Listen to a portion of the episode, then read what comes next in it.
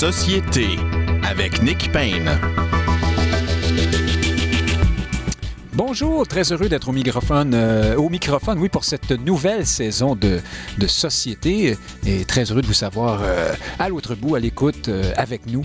Alors, c'est un plaisir d'être de retour. Nous devançons notre début de saison cette année parce que, ben, qu'est-ce que, vous voulez, Justin Trudeau a devancé lui aussi les élections. Il a décidé de les déclencher. On ne sait pas toujours pourquoi d'ailleurs. Enfin, il refuse de nous le dire, mais nous, de notre côté, on sait pourquoi on a commencé un peu plus tôt cette année. Ben, c'est parce qu'on avait hâte de vous parler euh, et puis surtout de commenter, euh, surtout et aussi, et pas surtout, c'est surtout de vous parler, de vous savoir là et de commenter l'actualité politique euh, et euh, électorale dans ce cas-ci. Je vais y arriver. Alors, nous avons euh, de belles discussions à venir dans l'émission, notamment avec Christian Rioux, correspondant du Devoir à Paris. Nous allons parler des différentes candidatures et élections primaires qui s'organisent en France, donc en vue de la présidentielle de 2022 qui s'en vient très, très bientôt. Mais nous allons d'abord commenter l'élection fédérale avec Christian Dufour et Farouk Karim, mais également euh, toujours l'élection fédérale et l'actualité politique de façon plus large avec les, euh, les deux, le- les Fred de l'actualité, les deux Frédéric euh, Bérard et euh, Lapointe. D'abord, bonjour Frédéric Bérard par ordre alphabétique. Bonjour, Nick, Po- Nick Payne, sans, sans ordre alphabétique. Vous allez m'appeler Pointe, on commence fort. Oui, oui, ben, on est rouillé après trois mois de, de, de soleil et de déquirir aux bananes. Oui, c'est ça, exactement. et de passeport euh, vaccinal. Et vous, euh, Ah, en plus. mais on en parlera. Euh, voir si ça se passe bien de votre côté. Euh, et vous, Frédéric Lapointe, vous êtes bien, vous avez votre passeport en main, vous êtes prêt? Euh, J'ai mon passeport en main et je suis prêt. Donc, Frédéric Lapointe, fondateur de la Ligue d'action civique, ancien candidat du Parti québécois dans Maurice Richard, euh, président d'un paquet de choses, et euh, Frédéric Bérard, avocat, euh, auteur, euh, chroniqueur. Merci d'être avec nous. Commençons par euh, l'actualité brûlante, j'allais dire.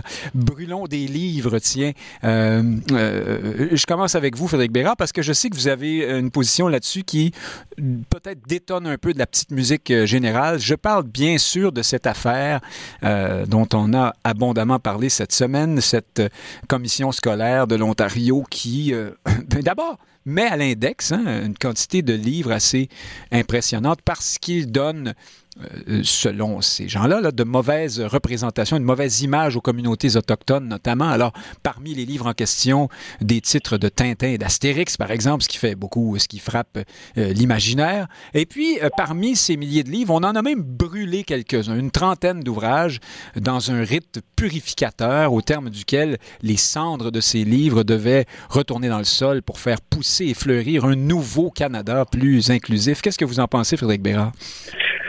Ben, en fait, je suis pas sûr que j'ai ma position euh, détonne tant que ça. Dans l'optique où brûler des livres, euh, c'est inadmissible, point. Hein. Tout ça devrait passer par, l'éducation. Je, je veux dire, je vais pas euh, essayer de chercher des bémols et des excuses à cette décision-là, qui a par ailleurs été tenue par, par une non-autochtone. C'est quand même qui se fait passer pour une autochtone. Donc, côté, côté ironie, c'est quand même assez difficile à battre. Oui, on va en parler Euh, aussi.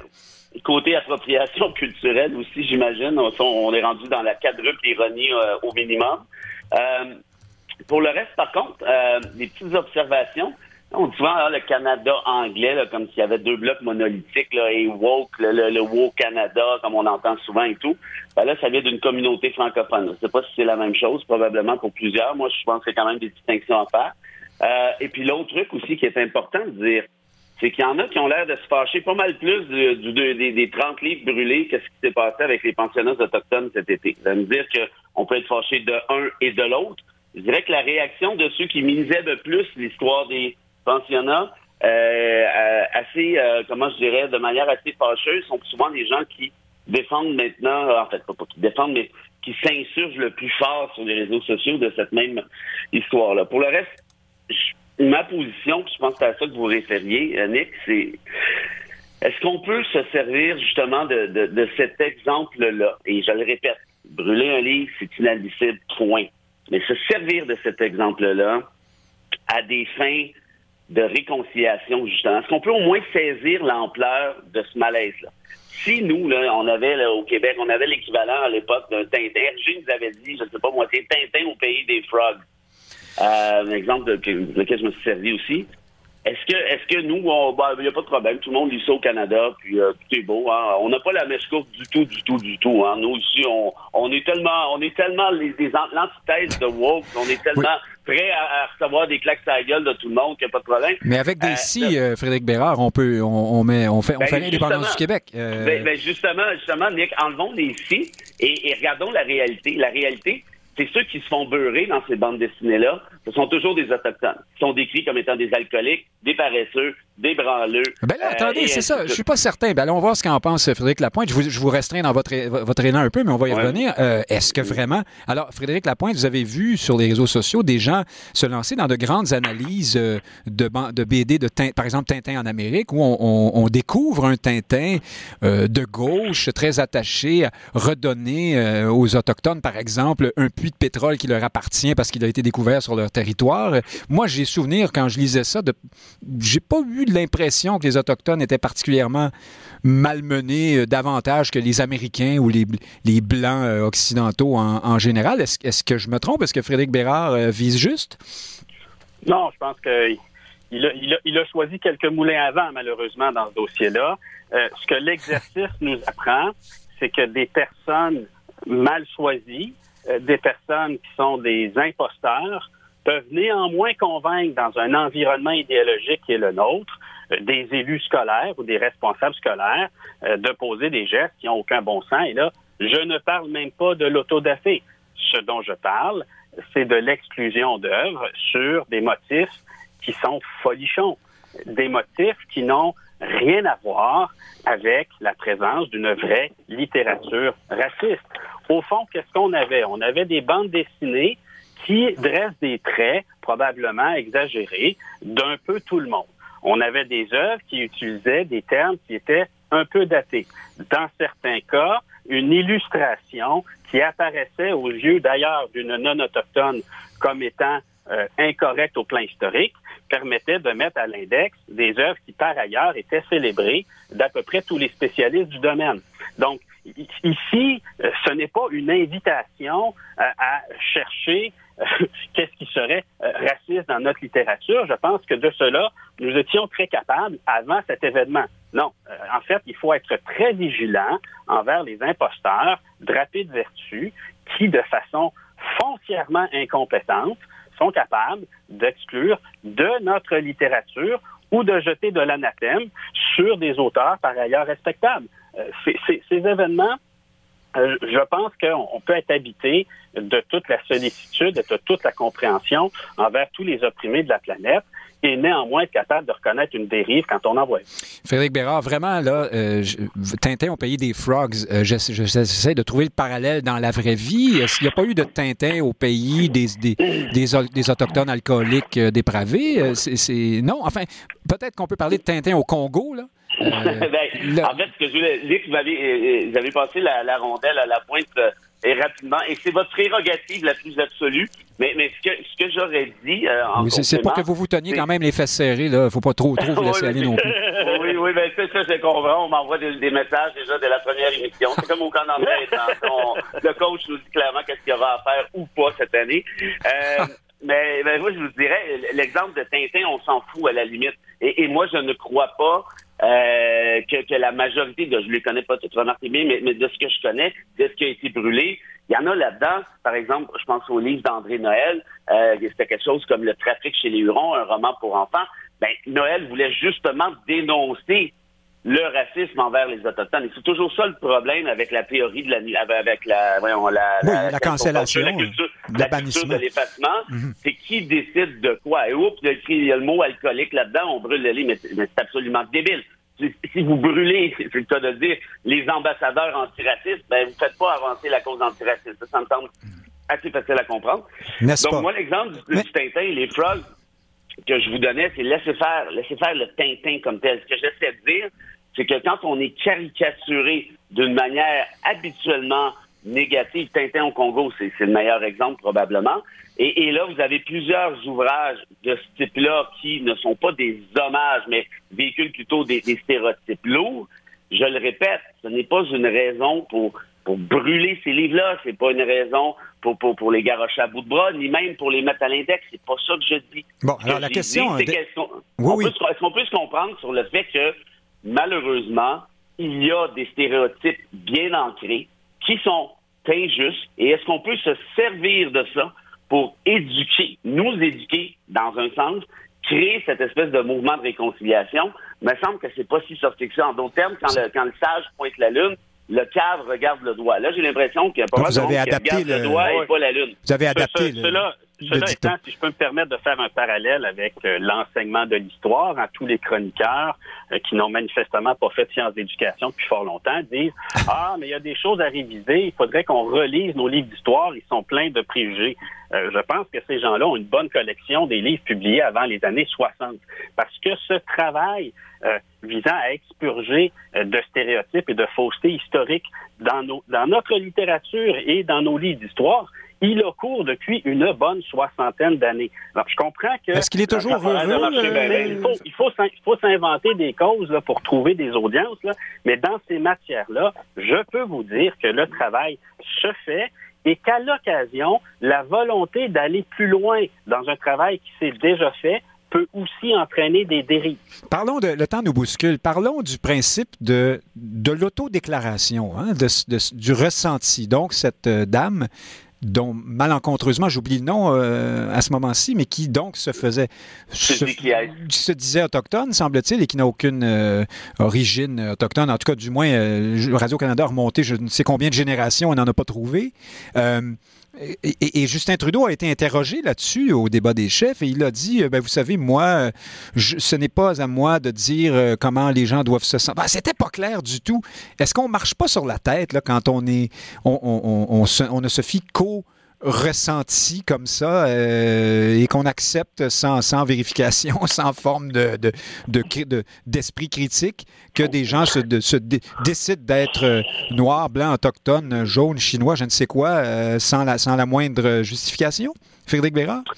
Ben, j'espère que vous attendiez pas de Justin Trudeau qu'il soit clair là-dessus, là, parce que euh, je vous trouverais un peu naïf. Ben, on pourrait être Euh, clair sur, sur, sur- oui, sur le, le- le- comment dire, la raison élémentaire. Là, euh, Ouais, mais, mais l'ironie, l'ironie de l'affaire, Nick, ici encore une autre ironie à vrai dire, c'est que là, qui casque avec cette histoire-là, c'est essentiellement les Autochtones. Il n'y a pas d'Autochtones qui a été mêlé à cette opération-là. Ben, est-ce que, oui, vraiment, ils paient- euh, en tout cas, leur cause est mal servie par ça, sans doute? Ben, ben non, mais, mais c'est évident. Puis, puis ce que vous, a voulu dire, je pense, Trudeau, je suis d'accord avec vous que c'était pas très limpide, mais, mais c'est certain que si c'est encore la majorité qui détermine comment devrait se sentir la minorité, disant ben voyons donc, stresse pas avec ça, c'est rien que des jokes, c'est juste des stéréotypes.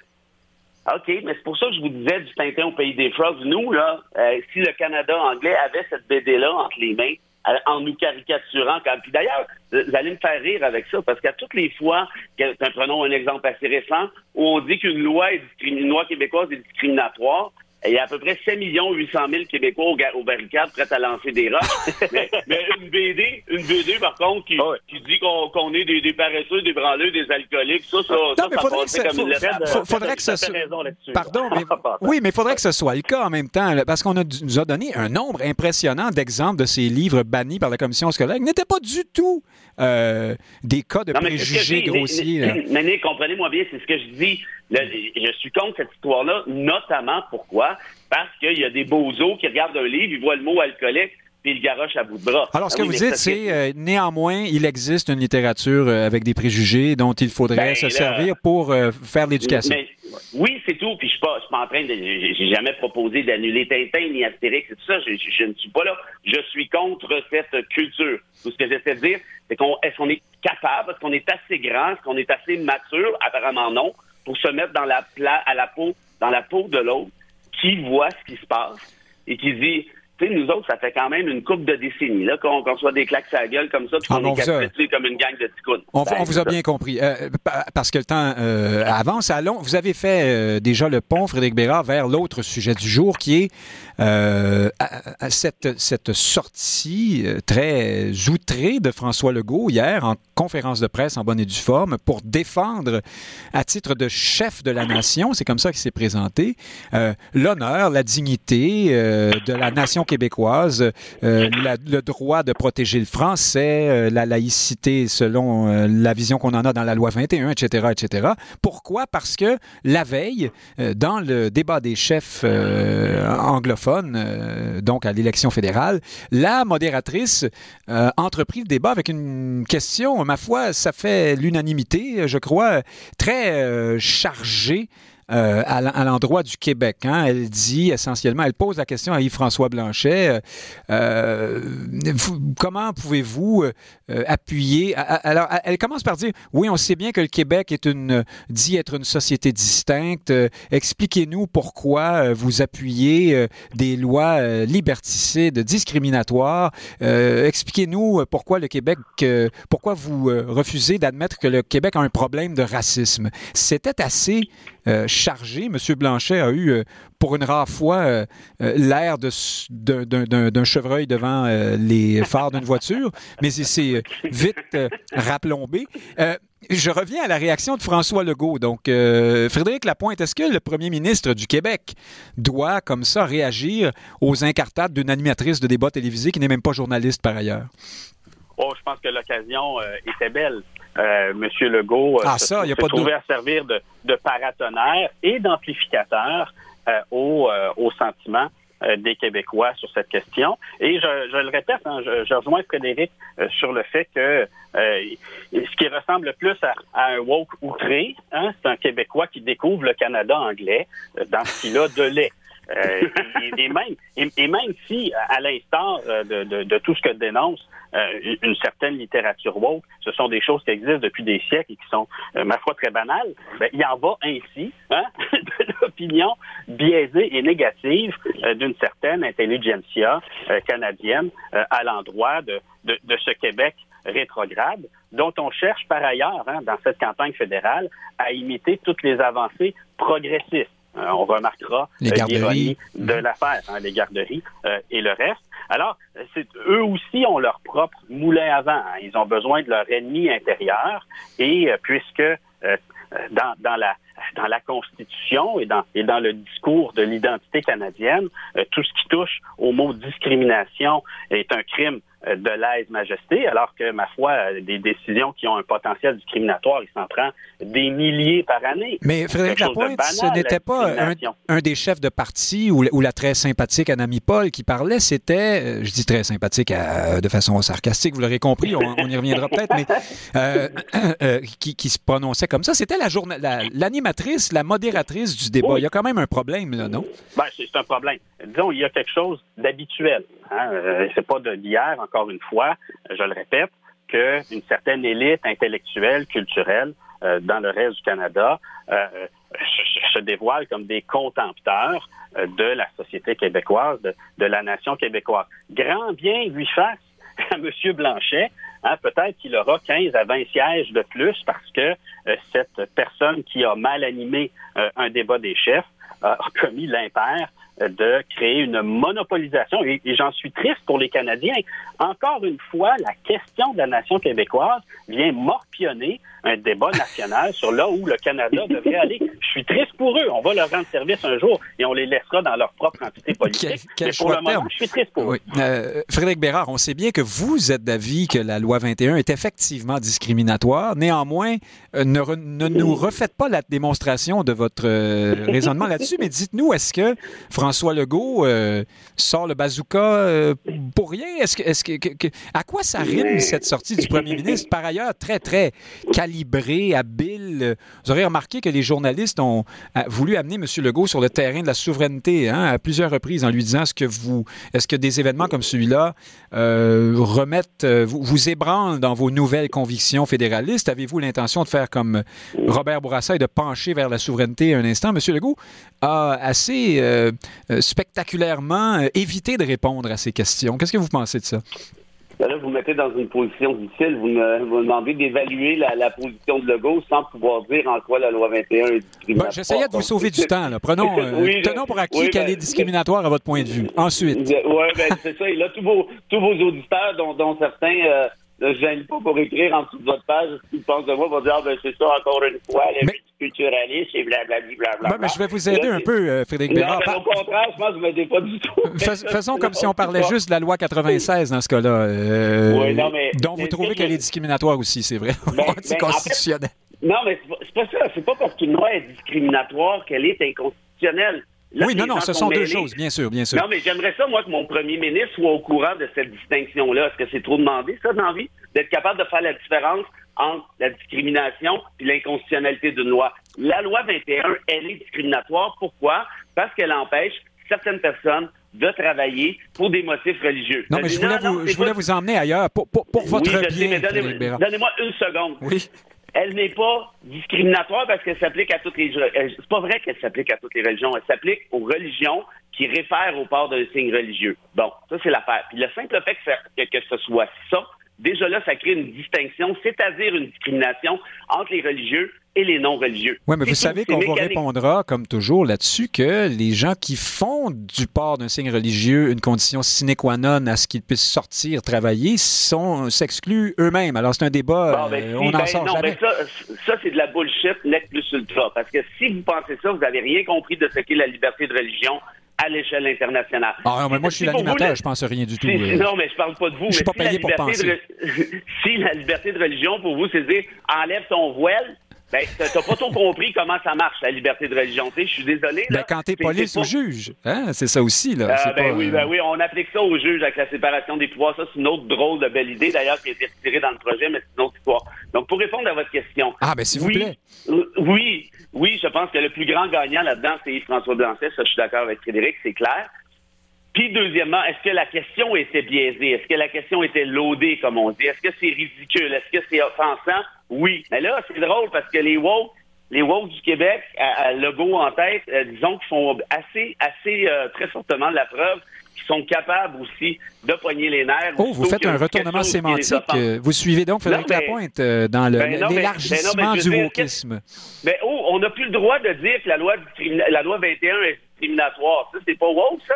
Mais ce que je voulais vous de- demander, euh, à vous deux, là, c'est à quoi ça rime? Qu'est-ce que François Legault veut faire avec ça? Sortons des principes et des idées euh, de fond et, et dans la pratique politique. là. Que, que cherche à accomplir François Legault euh, dans cette sortie, ma foi, Ah, spectaculaire, en employant les mots de Robert Bourassa, quoi qu'on dise, quoi qu'on fasse. Allez-y. On, on veut, on veut mettre le- la question du Québec comme étant centrale. On veut consacrer François Legault comme étant le père de la nation qui défend euh, ses ouailles. Euh, on veut euh, et, et, et, et, et- et c'est correct dans la mesure où il s'agit d'établir une forme de rapport de force, alors qu'on est minoritaire dans le Canada, une forme de rapport de force où le gouvernement du Québec avec un agenda, M. Legault l'a rappelé, je pense que la question euh, des pouvoirs en immigration est, est centrale pour lui. Elle semble plus centrale que la question des garderies d'ailleurs. Hein, il l'exprime euh, lui-même. Et donc, non, on est dans un, dans un jeu politique, dans un rapport de force entre un gouvernement provincial, je vais le dire à l'ancienne, et un gouvernement fédéral. L'occasion était trop belle. Je pense qu'un premier ministre qui ne l'aurait pas saisi n'aurait pas été responsable si on, si on reste dans le cadre des rapports de force entre deux niveaux de gouvernement. Êtes-vous d'accord avec ça, Frédéric Bérard, en terminant? Ben oui, je suis, je suis d'accord avec Frédéric. Je pense que qu'il y a- qu'il y avait une réponse qui était nécessaire, mais, mais de s'auto-qualifier de chef de la nation, là. Le dernier qui s'est appelé le chef au Québec, là, c'est drôle parce qu'il y avait effectivement des certaines tendances avec ce qui se passe actuellement, puis ça a plutôt mal fini euh, selon euh, ce que nous dit l'histoire. Puis pour le reste, moi j'aimerais juste qu'on se souvienne de ceci. Euh, si on n'est même pas capable d'assumer le fait que cette loi-là discrimine, à savoir si elle est justifiée, on verra. Mais si on n'est pas capable, si on n'a même pas le droit de dire que cette loi-là discrimine, euh, on est assez mal placé pour faire des leçons de wokeness aux autres. Bon, on a, on a réussi à revenir là-dessus. Bravo, Frédéric Bérard. ben, écoutez, là. Oui, le message est passé. Alors, sur ce, je vous congédie temporairement jusqu'à, j'espère, la semaine prochaine, si vous nous endurez toujours. Merci Toujours. beaucoup, Frédéric Bérard. Et Frédéric Lapointe, merci à vous aussi. À une prochaine. Retournez dans le bois. Salut! Dans un instant, chers auditeurs, nous poursuivons la discussion en mettant davantage les projecteurs sur l'élection fédérale et son déroulement avec Christian Dufour et Farouk Karim. À tout de suite.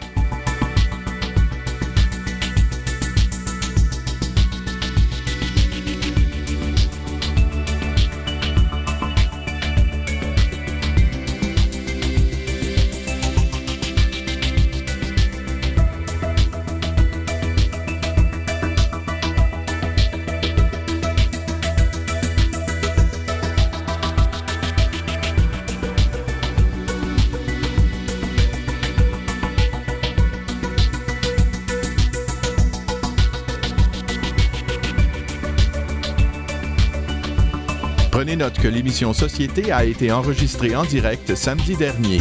Elle vous est présentée ce matin en rediffusion. Pour l'écouter en direct, synchronisez Radio VM le samedi à midi.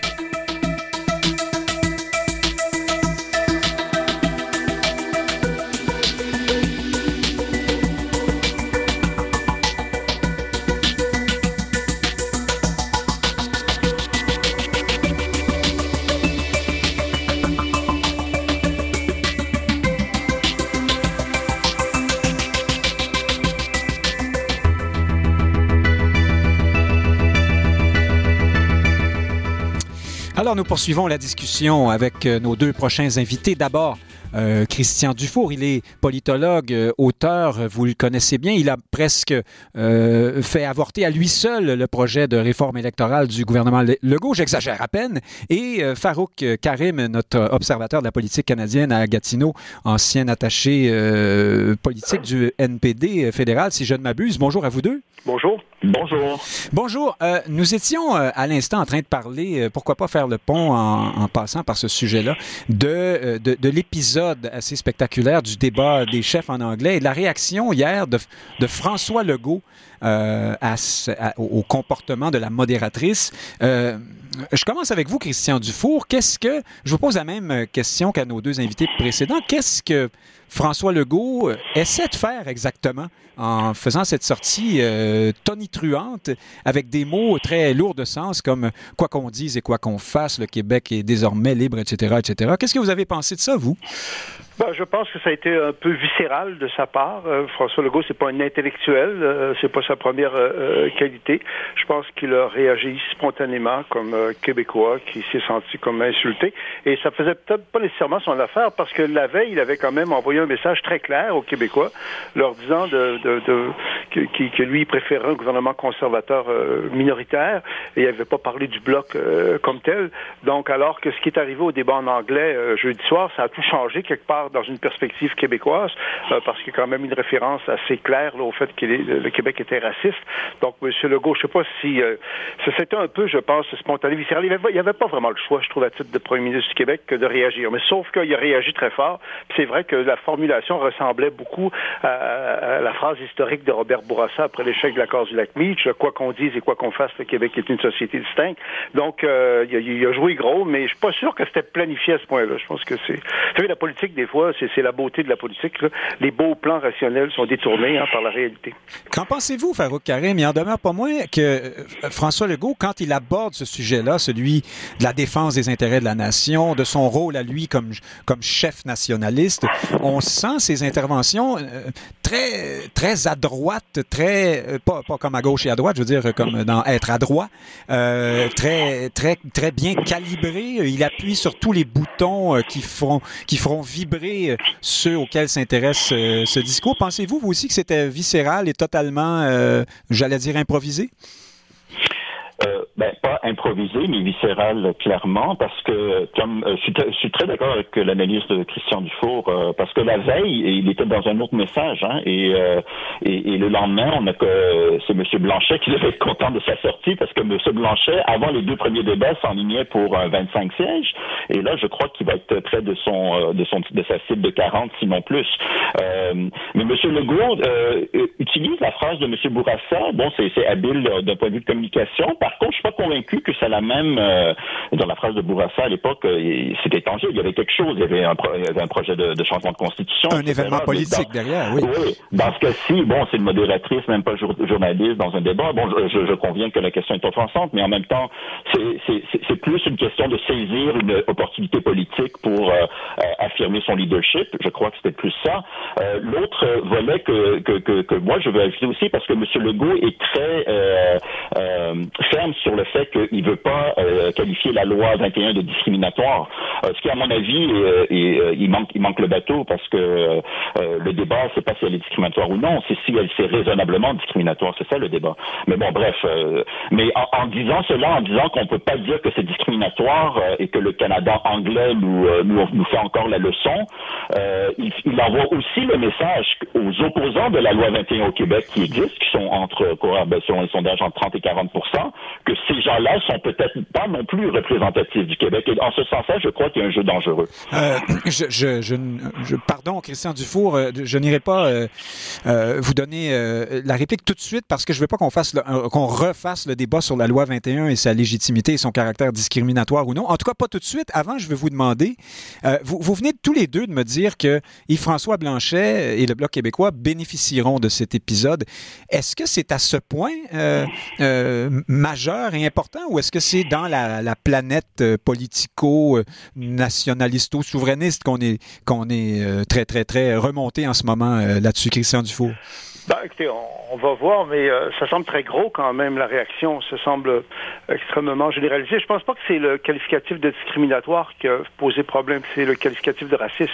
Oui, la phrase comme il a commencé avec ça. pas beaucoup de monde. On peut débattre, comme le dit mon collègue, là, euh, jusqu'à quel point la, loi 21 est discriminatoire pour des raisons qui se justifient ou non, mais c'est parce que euh, la, modératrice, elle a parlé, elle a laissé entendre que le Québec était une société raciste. C'est ça.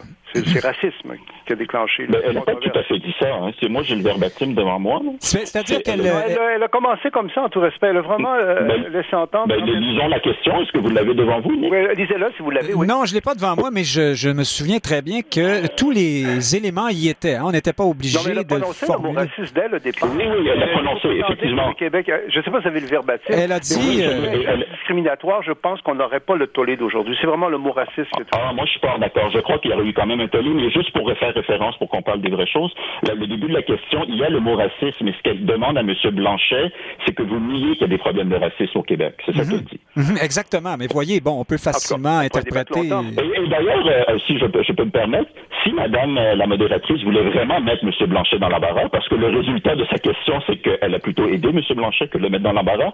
Mais si elle voulait vraiment le mettre dans l'embarras, la question à poser à M. Blanchet, c'est vous reconnaissez, vous, vous reconnaissez, vous, le racisme systémique à la différence de M. Legault. Pourquoi la différence? Ça, ça a mis euh, M. Blanchet dans l'embarras avec sa base électorale. Mais moi, ça, j'ai trouvé ça vicieux, en fait la façon dont la modératrice a laissé entendre ça. Parce que si elle avait juste parlé de discrimination, ça m'aurait pas beaucoup choqué. Euh, mais la façon dont ça a été présenté, c'était vicieux.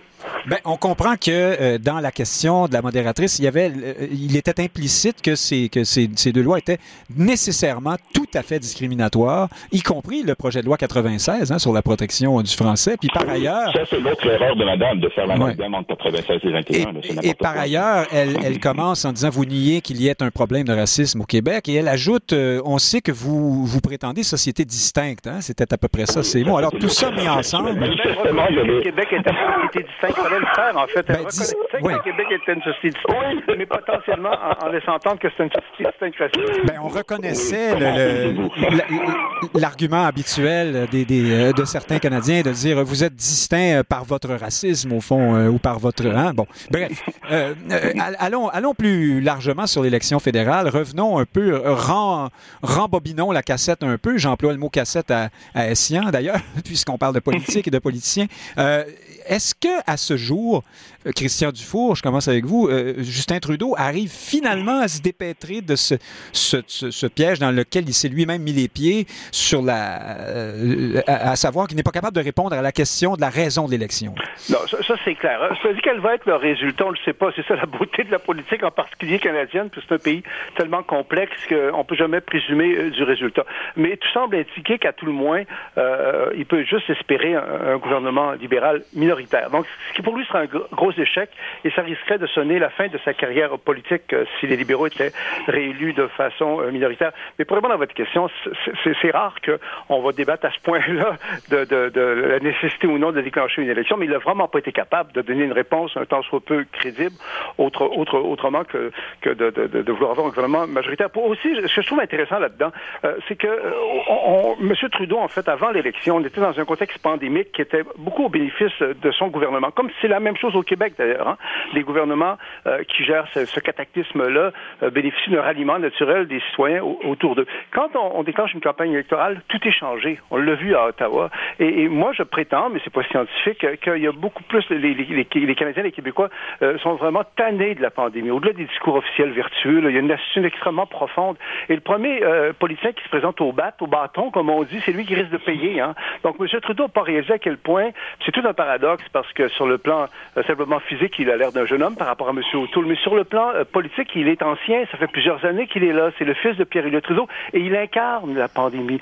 Donc c'est tentant pour les Canadiens dans la mesure où, euh, de, bah, avec O'Toole, en tout cas, c'est nouveau, c'est autre chose. On va continuer la pandémie. Mais pour avoir la votre question sur Paris, je pense qu'il l'a perdu parce que ce serait très, très improbable qu'il soit majoritaire. Or, c'était sa seule motivation, à mon avis. Farouk Karim, est-ce que, comme le dit Christian Dufour, la, pandémie est un, facteur majeur dans le déroulement de cette élection? Euh, le, fait notamment que M. Trudeau euh, représente, incarne, rappelle la pandémie et on a envie de rêver un peu et de s'imaginer un monde où on parlerait d'autre chose c'est quand même extraordinaire qu'il y a plus de monde aujourd'hui qu'au début qui se demande pourquoi il y a une élection.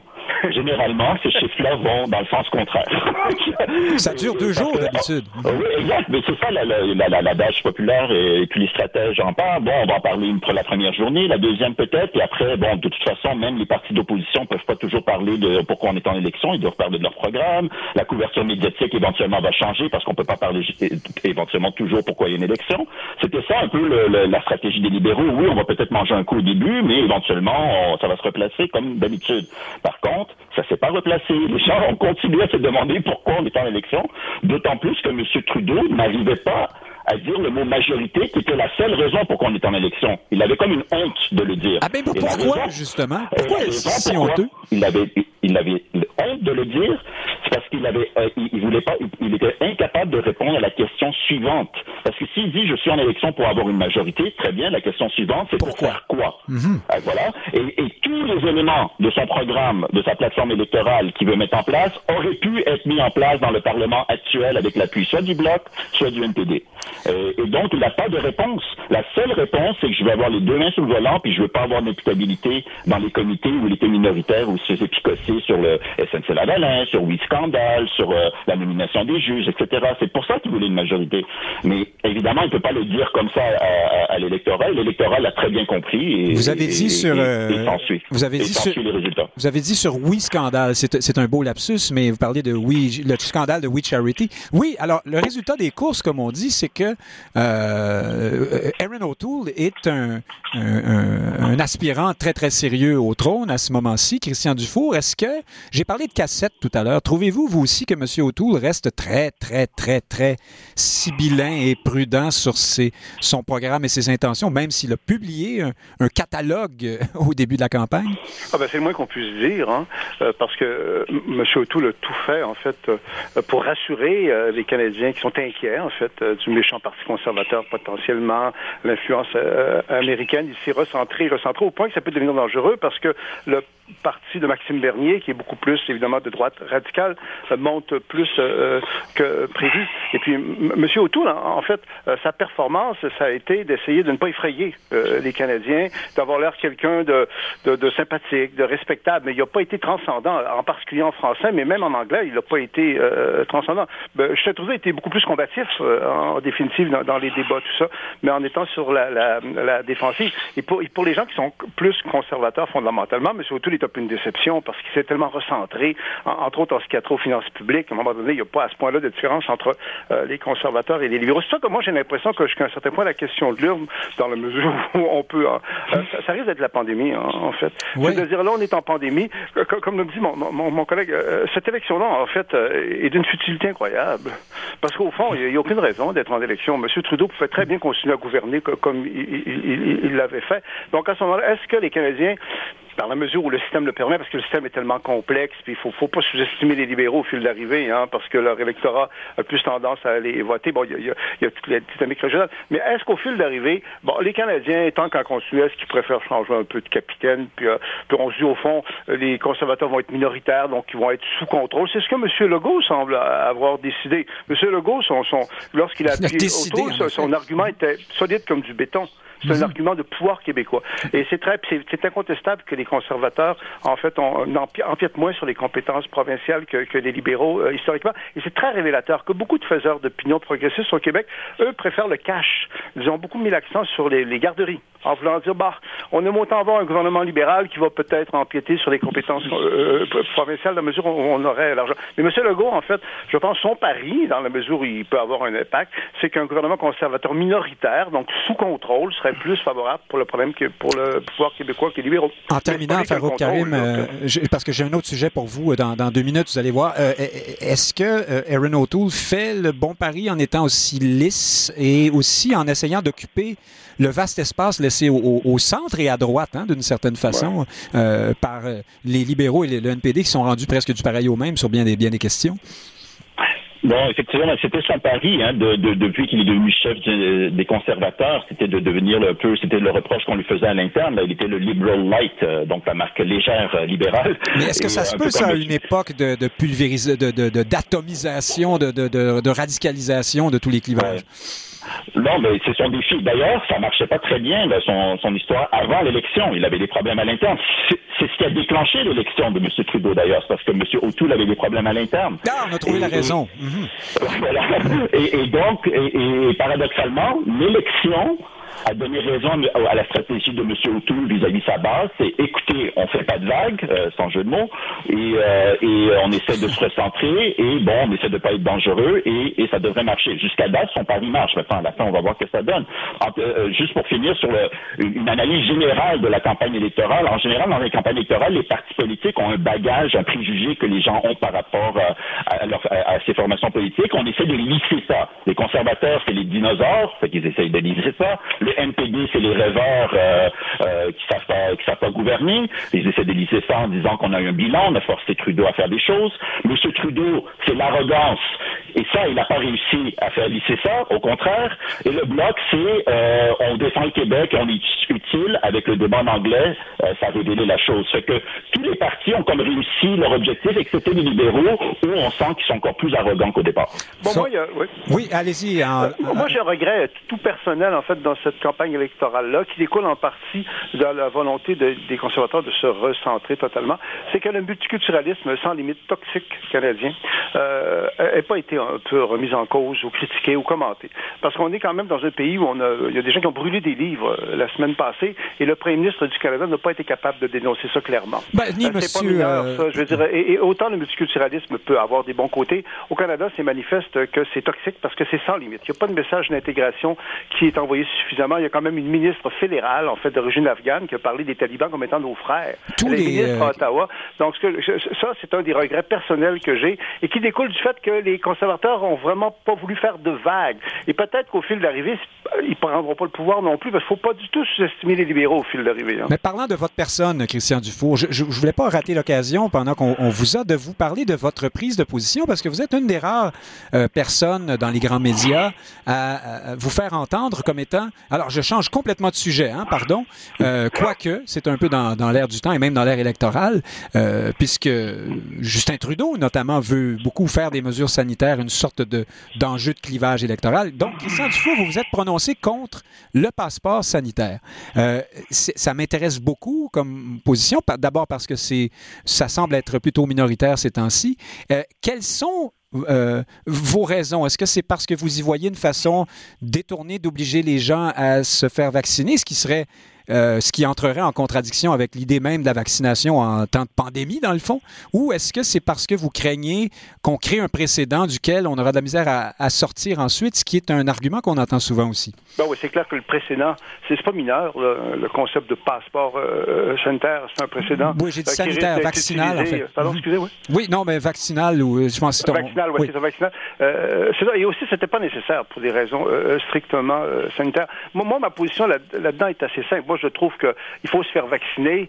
Euh, bon, puis la vaccination euh, reste la solution. Puis je comprends pas les gens qui ne seront pas vaccinés. Je trouve ça con, pour être franc. Euh, sauf qu'ils ont quand même le droit euh, de ne pas le faire. Et je trouve ça odieux, en particulier l'attitude du premier ministre Trudeau ces dernières semaines, euh, qui, a, démonisé une partie de la population qui n'était pas vaccinée. Je trouve que c'était pas son rôle. C'est le premier ministre du Canada. Monsieur, Monsieur Legault, au, plan québécois, la semaine passée, a évité ça. Il a dit que c'était pas le temps, en fait, de, de, de, se corréler entre nous puis de, de, faire une guerre euh, entre nous. Moi, ce que je, ce que je, je constate d'un point de vue québécois, et c'est une découverte de ma part qui m'a un peu déçu, je trouve que le, peuple québécois valorise un petit peu trop la sécurité au détriment de la liberté. Et moi, ce que je, je, je finissais mon, mon, texte la semaine passée par une phrase qui en a choqué certains, mais auquel je crois malheureusement, c'est qu'un peuple qui euh, valorise, qui fait passer à ce point-là la sécurité avant la liberté ne peut pas devenir indépendant, par définition. Farouk Karim, est-ce que Christian Dufour touche à quelque chose ou est-ce que la, il y a un absent dans le raisonnement qui est euh, une chose qui s'appelle la pandémie, au fond, euh, qui oblige à des, des, des mesures assez radicales? Ben, ben, sur le, la, la, fin du, du, commentaire de Christian Dufour, je trouve que sur la philosophie, je trouve ça intéressant comme débat sur euh, la sécurité, liberté, euh, et pour faire le lien avec euh, la sortie de Legault qui, qui prend la, la, la, la, la, posture de protection de la nation, sécurité. En fait, il y a comme des, des, parallèles. Sur euh, le, passe, le, passeport vaccinal, moi, je suis pas un expert dans, ce, dans ces cas-là de santé publique. Je, suis plutôt conservateur. Je m'en fie aux institutions. Je dis ce qu'on me fait, et je suis peut-être dans le camp de ce que M. Dufour appelle les plus sécuritaires. Ben, c'est comme ça. Alors, je sais, moi, si ça encourage la vaccination, c'est bon. bon J'ai l'impression que le passeport vaccinal était beaucoup plus fait pour les grands événements publics. Euh, C'était plus pour ça, mais bon, euh, on va y aller. Je me retrouve donc avec deux, deux conservateurs de type euh, différent. Je, le... Prenez le passeport vaccinal. Bon, moi, je, me, je suis allé manger il y a deux jours pour la, la, la première fois, en fait. Euh, moi, ça me fait horreur en termes de principe. Je vous en cache, je cacherai rien. Évidemment, les gens vont dire que ça change pas grand-chose en pratique. Hein? Ben, c'est bon. pas très difficile. C'est comme rentrer dans l'autobus avec votre carte. Les gens, ou... Pour les gens âgés, ça change quelque chose. C'est pas vrai. Moi, j'ai des voisins qui sont venus me boire il y a trois jours, là, des gens plus âgés qui sont pas des cons, là, qui étaient complètement angoissés par ça. Puis Christian, qu'est-ce qu'on fait? Puis on nous a dit qu'il y avait ça. Là, je leur ai imprimé le passeport. Je suis allé dans un euh, dans Cora, là, pour pas donner le nom, il y a trois jours. Euh, la jeune fille, on lui parlait, puis elle a dit on a quand même moins d'achalandage nettement depuis le passeport vaccinal. Euh, bon, ben, Christian moi, pas de maladie, mais c'était pas nécessaire sur le plan sanitaire. Mais on a pas des raisons sanitaires. Et je trouve que c'est pas anodin. C'est juste ça que je veux dire. C'est pas anodin. Et je trouve qu'au Québec, parce qu'on est beaucoup, beaucoup dans la sécurité, on accepte pas mal n'importe quoi. Mais, mais on n'a plus de temps. Mais de toute façon, souhaitons que tous les jeunes comme vous, Christian Dufour, aident les plus vieux à imprimer le passeport sanitaire. Alors, je, mais voyons, je ne sais pas, je le vois parce que c'est si drôle. Merci beaucoup d'avoir euh, été en onde avec nous ce midi. À tous les deux, merci. merci. Merci. Dans un instant, chers auditeurs de Faro Karim à Christian Dufour, nous passons à Christian Rioux. Nous parlons de la présidentielle française. À tout de suite.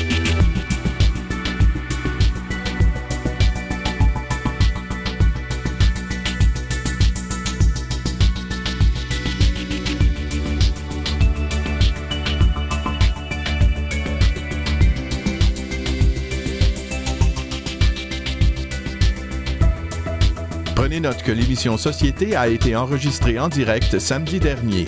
Elle vous est présentée ce matin en rediffusion. Pour l'écouter en direct, synchronisez Radio VM le samedi à midi.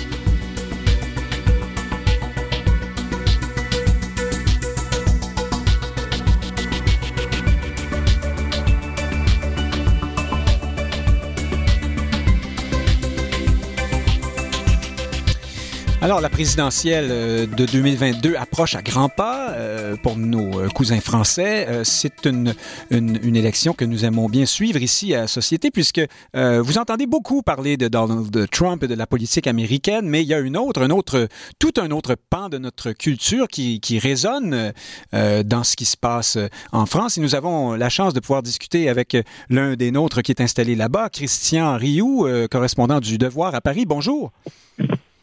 Bonjour.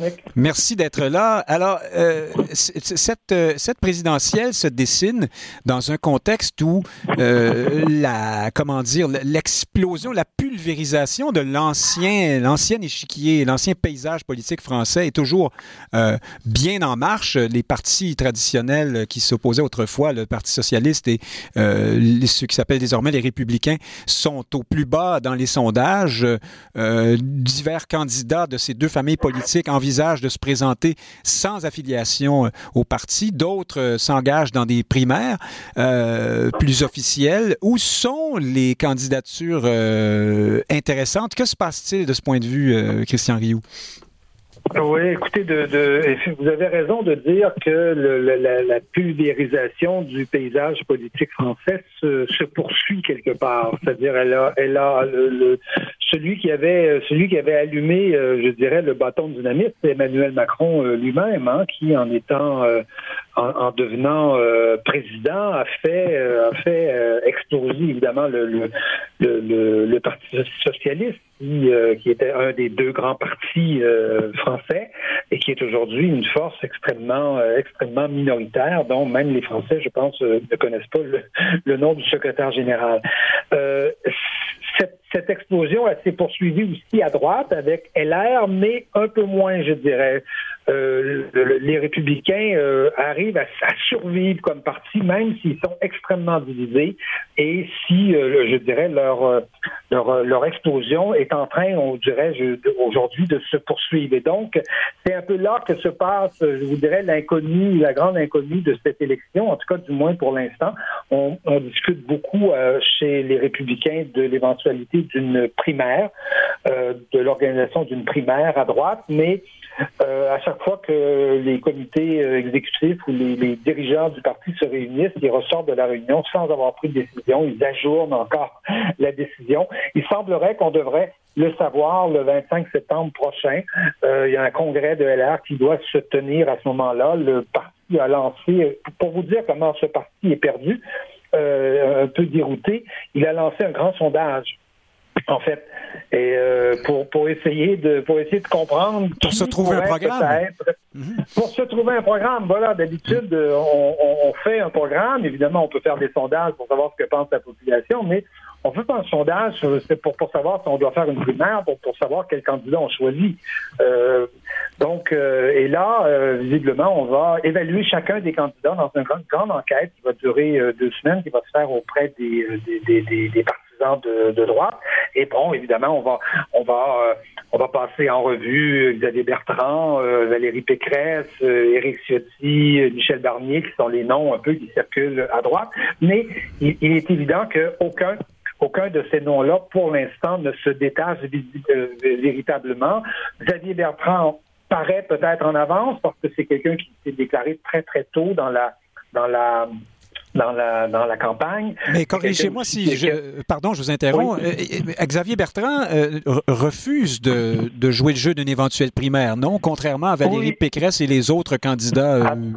absolument. C'est comme c'est le candidat qui semble le plus favorisé aujourd'hui par les sondages. Mais bon, quand je dis favorisé par les sondages, c'est 15 On n'est pas, on n'est pas du tout dans des chiffres de, de, de, de, de 20 ou 30 comme, comme pour Emmanuel Macron ou, ou Marine Le Pen. Donc, comme c'est le candidat qui semble le plus favorisé, lui euh, dit ben, écoutez, on n'a pas besoin de primaire, choisissez-moi comme candidat, je serai le candidat de LR euh, et, voilà tout.